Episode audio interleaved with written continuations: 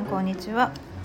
佐野内アロマセラピストのみゆです。なんと今回はですねちょっとレターをいただきましてはっはっはって思ったことがあったんですけれども、えー、私あの画像編集ソフトでキャンバを使ってるんですけれどもなんとですね前回杉の画像に使っていたのがえーと、写っている葉が杉の葉ではなくてヒノキとかサワラとかじゃないですかっていうレターをいただきました。ありがとうございます。いや多分そうやと思う。なんかねあ学名で打ち込んでも違う画像がやっぱり出てくるのであのプロの方々はもしかしたらアドビさんとかうんなんだろうピクスターとかピクスターでしたっけ？なんかね多分有料で買って出されてると思うんですよ。でねえー、っとでそのご指摘をいただいてははみたいな10種10種違うやんって今思っているんですけれどもまあそうですね。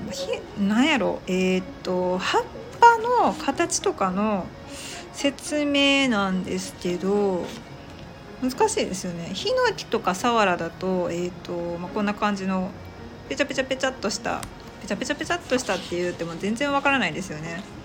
うーん。つながっている何て言うんですか。丸い感じのプツプツ？もうなんか何言ってんのこの人みたいな感じに思われるかもしれないんですけどなんだろうえっ、ー、とよく言ったら何て言ってるんですかね。うーんと小さい粒々が連なってるような感じ？ですね。で杉はもっと針みたいに尖っているシャシャシャシャっとした葉っぱ。ですね。なんで私はこれをペット貼ってしまったのかというとめっちゃ急いでたからです。ごめんなさい。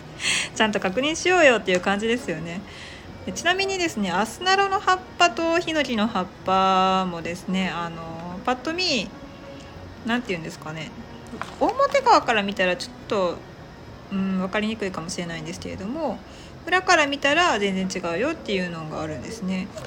ヒノキの葉っぱの裏側っていうのは白い Y の字になってるんですけれどもうんとアスナロの方はですね何て言うのかな全面的に白いというかうんとね何て言ったらいいんでしょうね。